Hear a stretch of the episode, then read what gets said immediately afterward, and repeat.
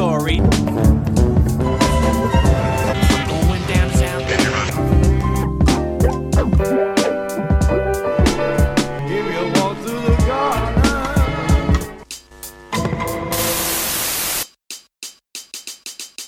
Welcome to Pilot Boys, the podcast where we review the first episode of the TV shows. My name is Caesar. Today I have a guest. Hi, I'm Karen. Karen is my girlfriend and friend, I guess, right? Barely. Today we are doing Black Monday, which is a new show by David Caspe and Jordan Cahan. The first episode was directed by Seth Rogen and Evan Goldberg. But this might sound familiar, or I guess it wouldn't sound familiar, but we recently recorded this episode and the audio was totally shitty. Did not work at all. And this is us re recording it. But originally, in the first podcast we recorded, you said that Evan Goldberg was the person in 50 50 that it was based off of, right? hmm Apparently, it was Evan Goldberg's roommate who had Oh. that had happened to him, but it wasn't Evan Goldberg himself. Uh, well, when I remember reading up about 50-50, yeah, I guess I got I got the stories confused. Yeah. But I thought it was based on Evan Goldberg. yeah. I mean, well, they're related, but yeah, no, you're wrong. Anyway, the show stars. I'm s- I but I knew that I knew that it was based sort of on real life, and you did not know that. Anyway, uh, moving on to things that You denied it. You were wrong. So, the first episode stars, or the series stars Don Cheadle as Maurice Monroe, Andrew Rannells as Blair, and Regina Hall as Dawn Darcy. Let's get into a recap of the first episode. You wrote a very beautiful paragraph. Oh my god. This is the first I would want you episode where I had written something to describe it. And I read it in the first podcast, but it just sounded really like drony. So the story kind of centers around the So this is off the cuff recap. this is like off the cuff with notes. You know what I mean? So it centers around Black Monday, which You have note cards in front of which you. Which is the biggest stock crash in eighty seven? right? yes. in the late 80s. And we follow three characters one who's named Maurice or Mo. That's Don Cheadle, who kind of owns this uh, investment firm. But they're not the top dogs. They're like number 11. But he's kind of like the standout of that firm. Uh, he's the face of it. And then there's Blair, who just recently out of college, got his MBA, and he has this algorithm and he wants to test it out on the, in the stock market well, he has an algorithm. that's supposed to like make a lot of money. hmm Um, and then there's Dawn, who is kind of uh, Don Cheadle's like secondhand person. Yeah. And she's just kind of dealing with him, kind of correcting his mistakes. We're supposed to understand that they're they've known each other before Yeah, they have a past, before like, the riches. Yeah. And yeah, and then uh, Blair kind of has bad luck, and he doesn't really land the job he wants, and he has like an altercation. Well, he has an unfortunate run-in with Mo, Yeah. And then he kind of which like, spirals into a very bad day for him. and his wife is like, "You need to go get your job back." Well, okay. It spiraled into a bad day for him, and he was not going to be able to work anymore. His girlfriend was like, No, you got to go back and get your job. And they kind of like challenge each other, and he's Mo's going to let him work if he accomplishes this.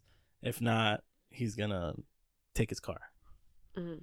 Yeah. And then things kind of just leave off there, sort of. Except there's a twist ending. Yeah, it was a very interesting twist ending Yeah. that makes this into a, um, a mystery, Yeah, kind of this mystery. Well, all right. kind of like Let's- Desperate Housewives. Let's start off like the, there is this mystery around the show, and that's something that we talked about. It's around a mystery around these characters, but also a mystery of like how the stock market crashed because Mhm. they say or they set it up as like we don't know if that's true. I mean, sorry, no, nothing's really known about the stock market crash. Yeah. But you brought something up. You're like, this could be like a historical piece of fiction where like it's not accurate, but it's like what could have happened. Yeah.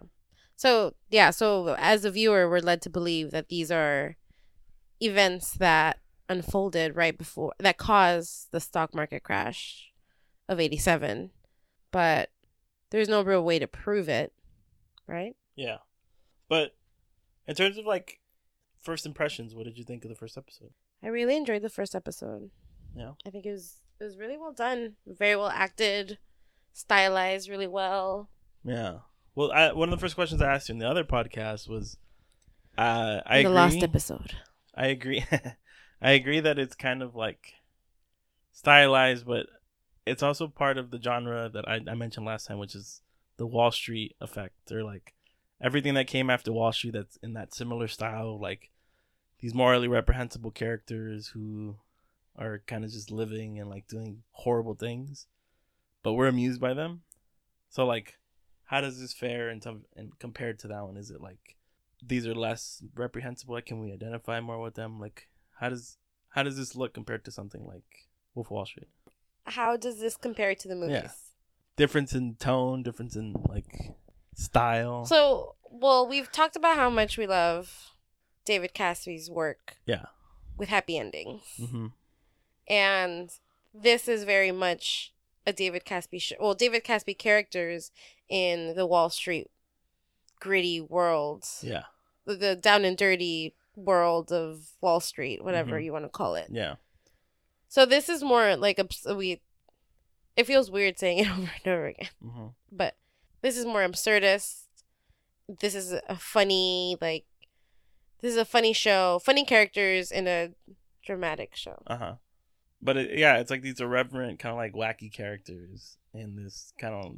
It's it's not historical drama, but like historical dramedy kind of thing going Mhm. on. So yeah, that feels way different. Like the writing of the characters feels. They're more like quirky, dynamic, crazy, not like pieces of shit, smartasses. You know what I mean? Yeah. Like if you compare some of the dialogue, it's a little more flashy, not as like But it also kind of reminds me of the style of what is it, Aaron Sorkin? Like like mm, very fast talking. Like I feel like there's always a lot of action in the scenes. yeah. There's like so much No, action, a not lot just of in the, action the words, in but the also in like, Yes. but also in like what they're doing. And you know, Yeah. Aaron Sorkin and the walk and talk, the famous walk and talk. Yeah. That's kind of what it like. It reminded me of too. Like Yeah. a lot of It's like Aaron. Sorkin meets Wolf of Wall Street. Yeah, It felt sharper, more hurtful in in Wolf of Wall Street. This one felt a little more playful, like you know, yeah. Like we're pieces of shit. not as but- aggressive. We're pieces of shit, but We like, Like, to we're talk. fun. We like to talk fun. You know what I mean? we're quickery. We're the we're the indie pieces of shit. Yeah.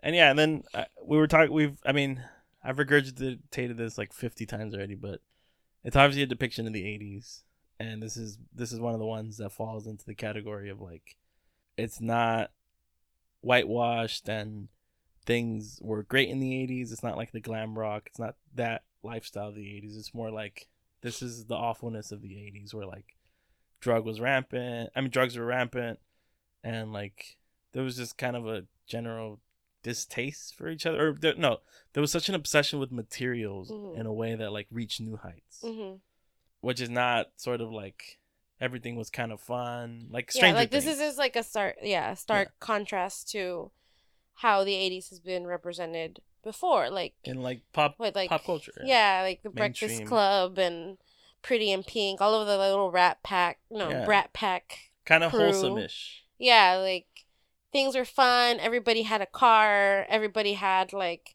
lots and lots of hairspray and Yeah. shoulder blades and clothes, and everybody dressed in like pink and neon colors. Yeah, so this one feels more like the 80s being portrayed in that way is always harkening back to the past where things felt I mean in, this sense in like our political climate things felt like a better America.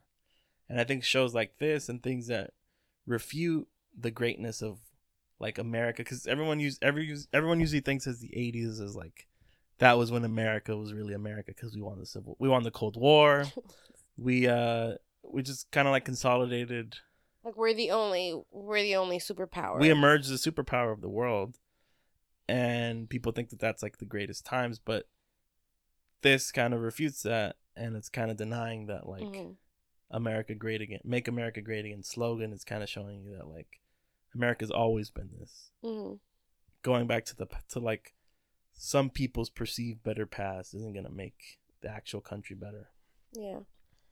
And I appreciate this. I do appreciate like this turn of like narrative or I guess perspective on the 80s yeah because it like ties in so closely with like our our political climate climate, our current political climate.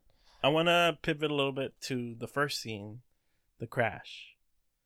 So describe for the audience, or set the- it set up the scene. So the very first scene is a a limbo, a Lamborghini limousine. Yeah, it's like a stretched Oh, out, yeah, like a bright red Lamborghini limousine. which is like the ultimate status symbol in the 80s.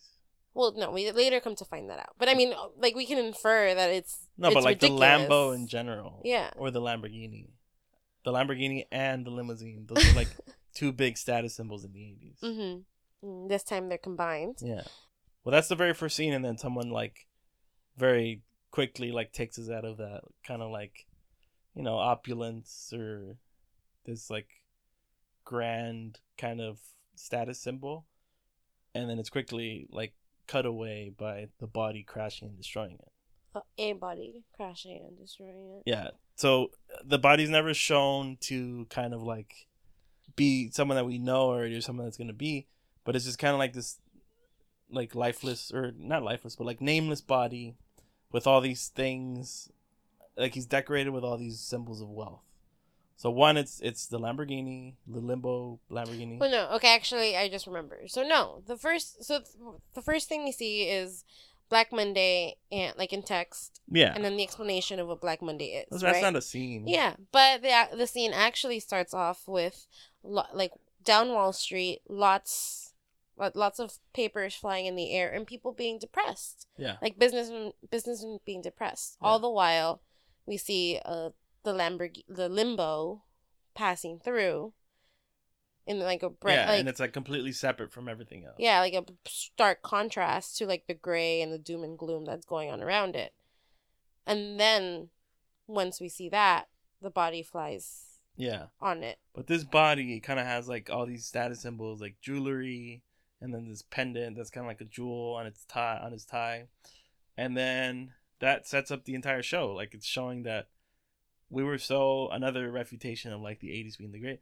We are so obsessed with material things that people are addicted to it. That once they don't have those, and once that's cut, and like they are not allowed to accumulate more materials, they see no reason to exist anymore.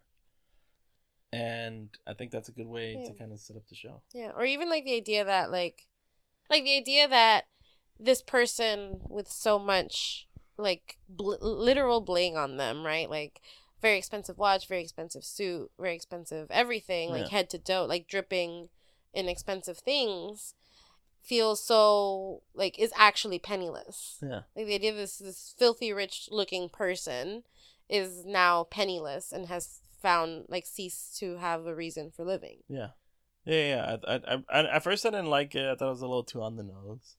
But like the more I, I sat with it and kind of like it really did set up the show and it kind of gave like this big thesis of what it's gonna be. Like But- it was the perfect like opening paragraph to what this show is gonna be about. and also like a perfect metaphor for the 80s Yeah. too i mean this is also the end of the 80s Yeah. Right? Like but it kind of seems like the punctuation to such a like self-obsessed or like materialistic generation. This feels like it's this is where the tides turn. Mhm. like this is gonna be the end. Because i mean i don't know. Maybe it's just me but i think of the 90s as kind of like that's where everybody was depressed. Like there was like a lot of suicides. There was school shootings. Grunge. it was like grunt, like just it felt more emotional, and there's like a lot of goth music, things like that. So, yeah, the the eighties kind of like end towards the late eighties, and I think this kind of marks that. yeah i mean yeah the 80s i mean in popular culture is always superficiality like Mhm. big flashy things Yeah. but at the end they're they're pretty like superficial they're very vapid there's no real meaning behind it they're just for show Yeah. and that's what that body means Yeah. So the show is kind of it's it's a lot dirtier than Wolf of Wall Street, which you said looked kind of clean and kind of like pristine. Like this is like what rich people would kind of live like, but not as like dirty as like being in Wall Street, where like everybody they're in an office, but like they Everybody look kind of sweaty. Yeah, Everybody in the show sweaty. look a little sweaty. Like they look good, but they look they look sweaty. like it. it they kind of look like they sprayed on perfume over like a bad scent. Over all of the cigarette smoke Yeah. in the buildings. and like all the cocaine breath or something. Yeah. You know what I mean? Like everybody looks kind of grimy. Like even the city kind of looks kind of grimy. It's not Mhm. as like this rose tinted.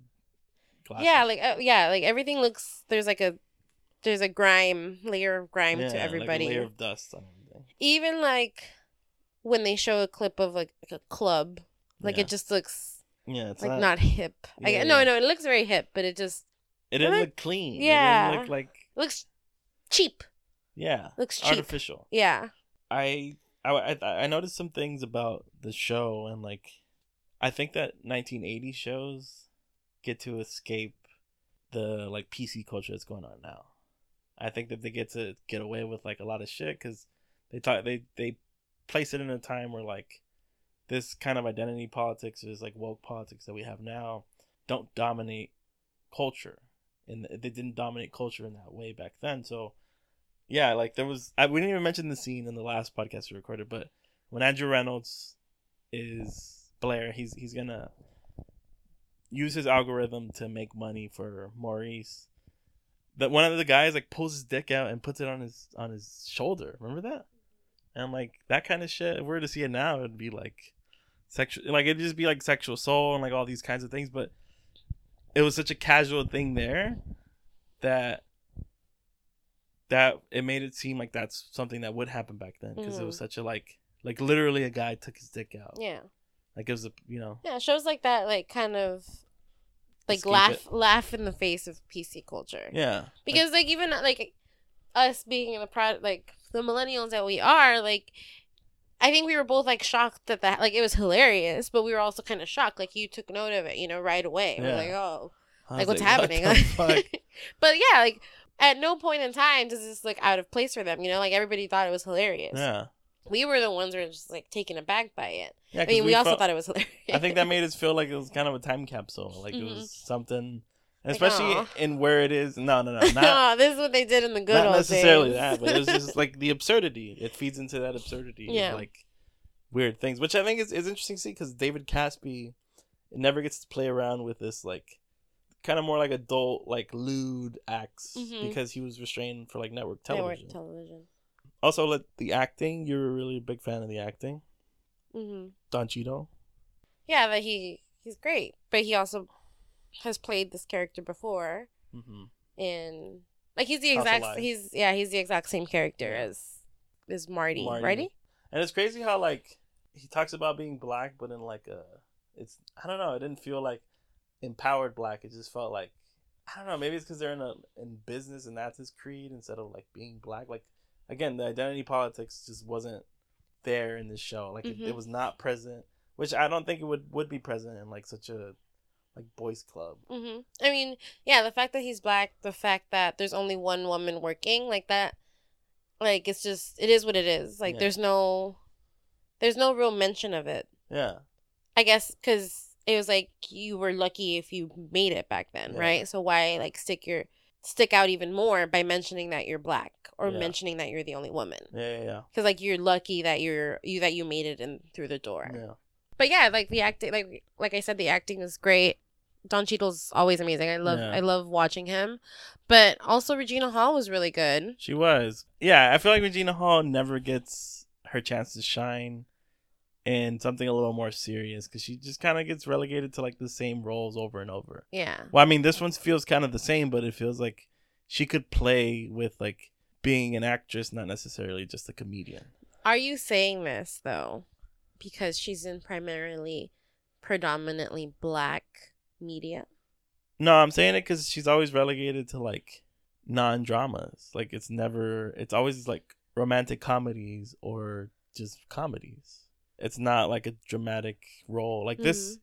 this is comedic and like the way Shameless was comedic. Like crazy things happen, but like it wasn't a comedy comedy where like you'd laugh at everything. There's wacky situations that makes it a like- dramedy, but yeah. it's mostly drama. And I think she's gonna be able to like show her acting chops in the way that like she can't show it in a scary movie or like uh think like a man. You know what I mean?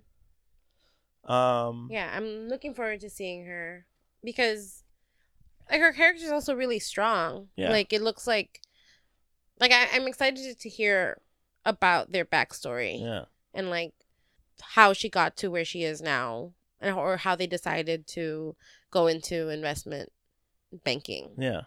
You know, Yeah, because she's kind of she's definitely hardened. Like she's kind of one of the boys, and they made it seem like hmm yeah, like she seems very like comfortable there. yeah, She seems like she's made, and also everybody like respects her yeah, too. for what she's done for the Mhm. company and like as a businesswoman. One of the things I noticed recently with this and like things that I mean I forgot to mention it, but Wolf of Wall Street also birthed Big Short and Vice, and we recently watched Vice, and I noticed this theme of like women kind of shadow running the world in the '80s, like Dick Cheney, or I think it was the '70s at that point. In that same vein of, Of like the- thematic storytelling, right? Yeah, like the the behind every great man Yeah. is a great woman. Yeah, yeah, and I was just like, so Dick Cheney was kind of like this loser, and then his wife kind of like tells him to sh- to shape up, and if you don't shape up, then I'm gonna kind of leave you. Yeah, because she can't do the things that he can that he can do. Yeah, as like a- she had as a man. the awareness to Well, know. Her as a woman. Yeah. as a man. What do you think it says about like our culture now? Like, Well, also we have to explain why this is tying into the episode because Casey Wilson, who is Blair's, uh, girlfriend, girlfriend, girlfriend. like slaps him and tells him to man up and tr- and get a get get his job back or get Mhm. a job, or you know she's gonna leave him. Yeah. And that ties into what you were talking about, Vice. That, that like that's the same thing that Amy Adams' character does. And Yeah. so Well, I like mean, women kind of motivate men to like be better people hmm instead of like men do- being the go getters. It's kind of like disputing that, and it seems kind of like a white feminist take on like yeah. m- women actually make men better. But like, I don't know. it's more like this this is the role of stratifying gender roles you know is just the woman is strong too but in a different way than a man. Yeah, and you know the man needs the woman because she gives him the initiative the motivation to keep going. Yeah. you know and that's It seems like uh, like feminism 101 instead of like intersectional or like you know what I mean. it doesn't feel like feminism. No, it feels like just woman empowerment versus feminism. yeah. Yeah, i guess no. yeah no no no Like p- the way that they're addressing like the gender issue is just by saying that these were really strong women. You know what I mean? mm-hmm yeah well the messaging is lost I, if that's what they're going for like that's not really what No, translates right no I don't know. The reason I say it's like entry level feminism or like entry level woman empowerment is because it's not like two exceptional women doesn't make like a whole generation of strong women. You know what I mean?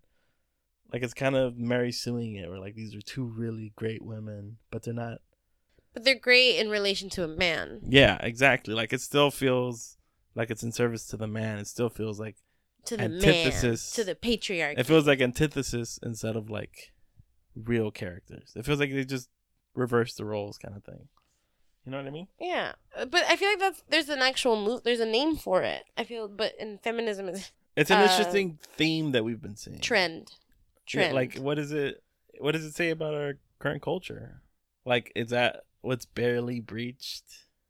See, I no, I think saying that it's white feminism is kind of like that's barely where Hollywood has gotten to. It's not ready for all the intersectional shit yet. Mm. What it can do is give you a few very strong men, but talk about how they were really put up by strong women. And it was women's responsibility to, like, or not women's responsibility, but it was women's doing that these men got so far. Can I mean those are the two most recent examples, but can you name other like other shows or movies that do this? Because I feel like yeah, where women are like the strong characters that motivate the motivate the man. we just saw Jackie.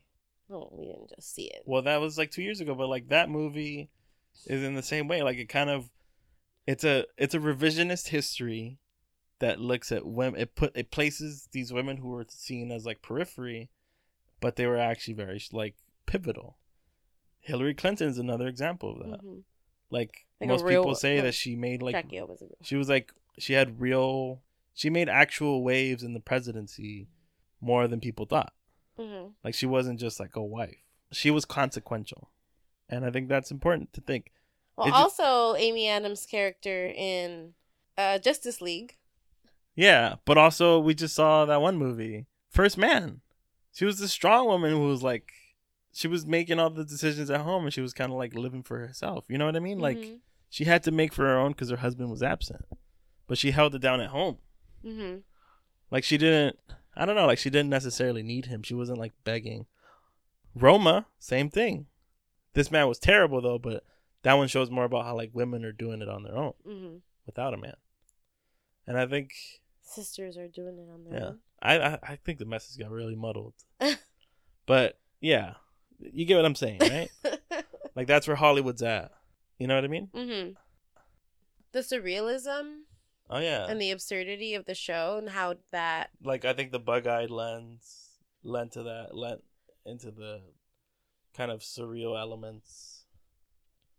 Also, like these, the the setting really like it felt like a depiction of what what would happen. It felt like again historical fiction, like writing about what could have possibly happened instead of like being so factual and like in service to like a historical telling of it.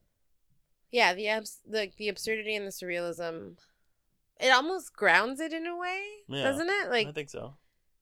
Like what what should separate it and make it feel like it's a a completely separate thing, it, it ends up making it feel real. yeah because it like it really shows us because that's how the 80s were to a lot of people the 80s were ridiculous the 80s the people accumulated so much wealth they didn't know what to do with it Yeah. and it was like outlandish and people were just they were just doing crazy shit all the time right Yeah. and the absurdity of the show helps us really put things into perspective Yeah. I think so too. I, I totally agree. I think you, you said it you said it well. I, I I I agree. we actually talked about wolf of wall street a lot more last time Yeah. And how i thought you thought uh, leonardo dicaprio's character looked bad like he looked like a bad guy Yeah. Like he looked so. like an asshole, and I mean, I agree. I think he looks like an asshole, but I don't. I think he, to me, watching him, he looked like a rock star. Yeah. Like he just did all of this shit and he got away with it, and he's now a life coach, like Yeah. just living his life like a regular person, you- even and though this he did show- such fuck. He did such fucked up shit. This show didn't feel that like it didn't have as much redemption for you.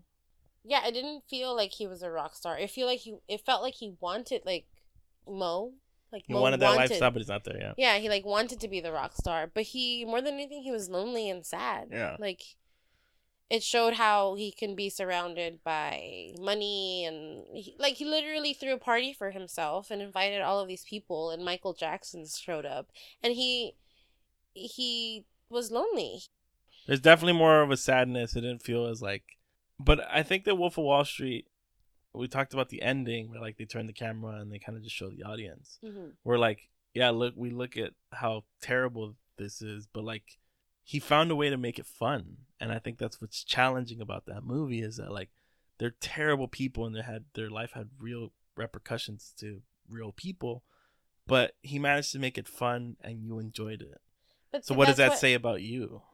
But I think that that message is lost. I don't think so. I think that message is lost. I mean, maybe not to you, maybe not to you, but I think to like the the average viewer that watches it, he's just like shit. Like Leo, what's his name? What's Jordan Belfort. jo- yeah, like Jordan Belfort. Like he like he fucked shit up back in his day. Yeah. You know, like, but like, and kind of like he's a legend.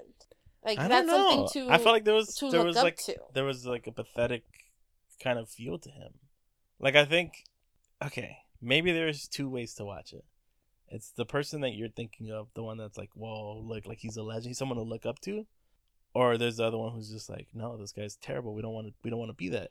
But that like infantile kind of like, you know, like adolescent lifestyle says more about Americans than it says about him just being a bad person. Because I think that what he represents is like the ultimate version of the American dream, Mhm. which is like do whatever you can for this crazy amount of riches. Like the harder you work, the more despicable you are, the more wealthy you are, and the more happy you are, because that's what we ultimately want. And I think it's a reflection, like a dark reflection of America. and our obsessions with like materials. hmm This show continues that, but yeah, you're right. It has like it has like a sadness to it. There's like a bigger sadness to all the characters.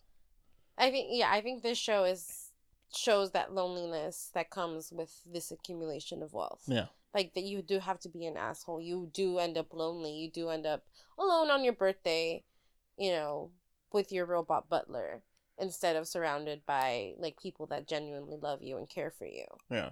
because you cut them all out of your life in some way or another. Yeah. And I don't think Wolf of Wall Street really shows that to me. Maybe I have to just Mhm. rewatch the movie.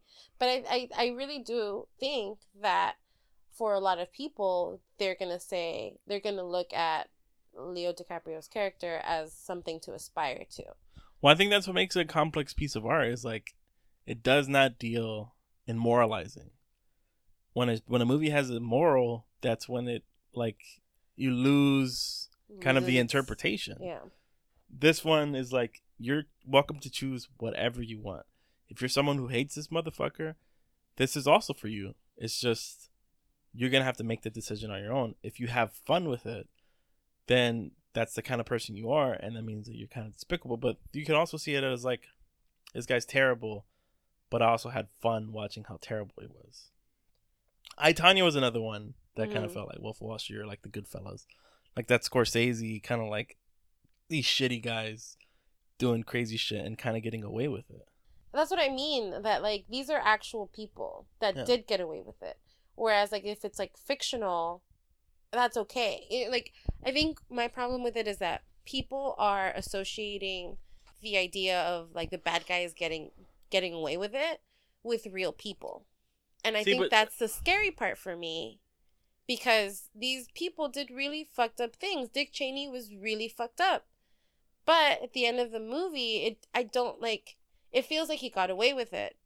No, see, I disagree. We've talked about this. I think that Vice does not have it's it can't compare it to to Wolf of Wall Street because Wolf of Wall Street had no moralizing. Vice had a very strict moral that like this guy ran the world and he was a piece of shit about it. Like he did it for his own self interest. Like he went to war for oil just because he wanted more money. Like he was he was interested in his own self. He wasn't interested in like the well being of everyone. He treated everyone as like objectives or like objects. He just wanted certain things from them. Whereas Wolf of Wall Street is just straight up like this guy got away with it and that's the way the world works. There's no like happy ending. He got away with it and he's still rich and people look up to him and that's the way the world is. Mhm. I think doing that has more artistic value because it it- doesn't but it doesn't still- create like an easy to identify with character. It But, still okay, tells so- the story. I so I think to me, what happens though is like take 500 Days of Summer. hmm It was supposed to be like the, de- the deconstruction of the manic pixie dream girl, right? Maybe we're going into into like themes and you know and how people interpret them, or I'm going maybe, but 500 Days of Summer was supposed to be like the anti rom com. Yeah. But in the but people think of it as like this cutesy like that's where people fell in love with Zooey Deschanel's character of like um, the manic pixie dream girl See, like now- she's like cute and quirky. But so now they you're talking lost the about- meaning completely. See, but now you're talking about you're still talking about like interpretations. There are two ways to read that movie. You can read it as like But what I'm saying is is- that the majority like, of the people misinterpret it. yeah, but that's that's it has multiplicity. And I think that's what makes it a good piece of art. Like there's something for everybody. But I think it's irresponsible. I don't think Is so. what I'm I'm don't think there's say. such thing as irresponsible art necessarily. I don't think that every piece of art has to have a political message or a cultural like significant message. It can just be a critique or satire or parody or like a complete surreal abstract version of telling our reality. It doesn't necessarily have to have these traditional borders of storytelling where like we have to have changed by the end of it. He was a piece of shit in the beginning and he was a bigger piece of shit by the end of it. And I think that breaks the form and makes a completely new genre that's more interesting to me because it's it's subversion. And not only is it subversion for subversion's sake, it's just these are just terrible people. It's not like Mhm. you just flipped it. It's just there's not these easy markers of like traditional storytelling. So, what would you rate it on one to five? I would rate it a 4.5. I think it's one of the best pilots that I've seen in a very long time. And I'm really looking forward to solving the mystery. No. because the way it's kind of laid out is that like one family might have caused this entire crash. hmm Or the one like The one the- action. Yeah, the of events of three people cause so much destruction for like. It also feels like being irresponsible. Like one of the themes is like being irresponsible with your power and wealth, Mhm. and like disrupting it for everyone, just because you were trying to gain more. Yeah. You also really like the acting. That's part of the score, right? Mm hmm That's it. The acting was great, but I've already I've, I feel like I've said the acting was great like 30 times throughout the Yeah. episode. Yeah, I think it, it ties in with a lot of the themes we're seeing in, in politics today. Yeah, it's a it's like a refutation of that. Mm hmm Yeah, I think I'm gonna agree. I, I four point five. It's really funny. It's hilarious. It's like electric. I, I described it. Um, yeah, I agree. I think four point five is a good score. I think it was a show that was like, it felt well rounded. It felt like the world was lived in. It felt like this kind of like grand but dirty world of like. It felt like the underbelly of the '80s, or like the '80s they don't want you to know about, but you couldn't look away. They it was stylized, but like in a way that you you enjoyed watching it. yeah. Um, the acting was great. The music was really good too. The one of the things you really liked was the intro, the Showtime intro, Oh yeah, the, they changed it to like retro. yeah, like an 80s Yeah, it was really- Showtime sign. It was just like really fun to watch too. hmm The costumes were great. Yeah, yeah. Like it wasn't like, like they didn't look stylized and like kind of modern. Like, Like Don hip- Cheadle's wig looked fucking bad. Yeah. Like it looked. His suit was really bad. Like his first Yeah. suit that he had on, like it just looked bad. Like it looks like it's from the 80s. Yeah. which I like. Like it doesn't. They didn't make '80s fashion. It wasn't about Meets- glam. '80s fashion meets 2019. Yeah. It just looks like '80s fashion, Yeah. which looks which means outdated to us. Exactly. How long do you see it going for? I would like just three. I would like it to be short and sweet, Mhm. but it'll probably go on to five. Ideally, it would stop at four. For me, it's three. Like three, and that's it. I don't want it to go past that. I feel like if you go past that, you, you run the risk of like overextending the characters, overextending the story. Like it's it feels like a kind of a short-ish story. But Showtime is Showtime shameless too. Yeah, Like and Weeds no shows end ever. and Dexter. Yeah, That- it, it just fucks everything. up. Yeah, like I feel like five is like a very sensible ending, yeah, like, Breaking too, Bad. too sensible. Yeah.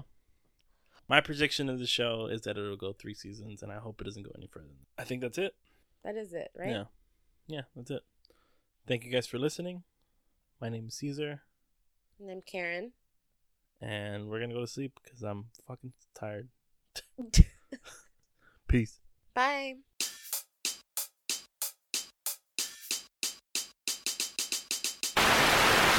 Okay, three, two, one, let's jam.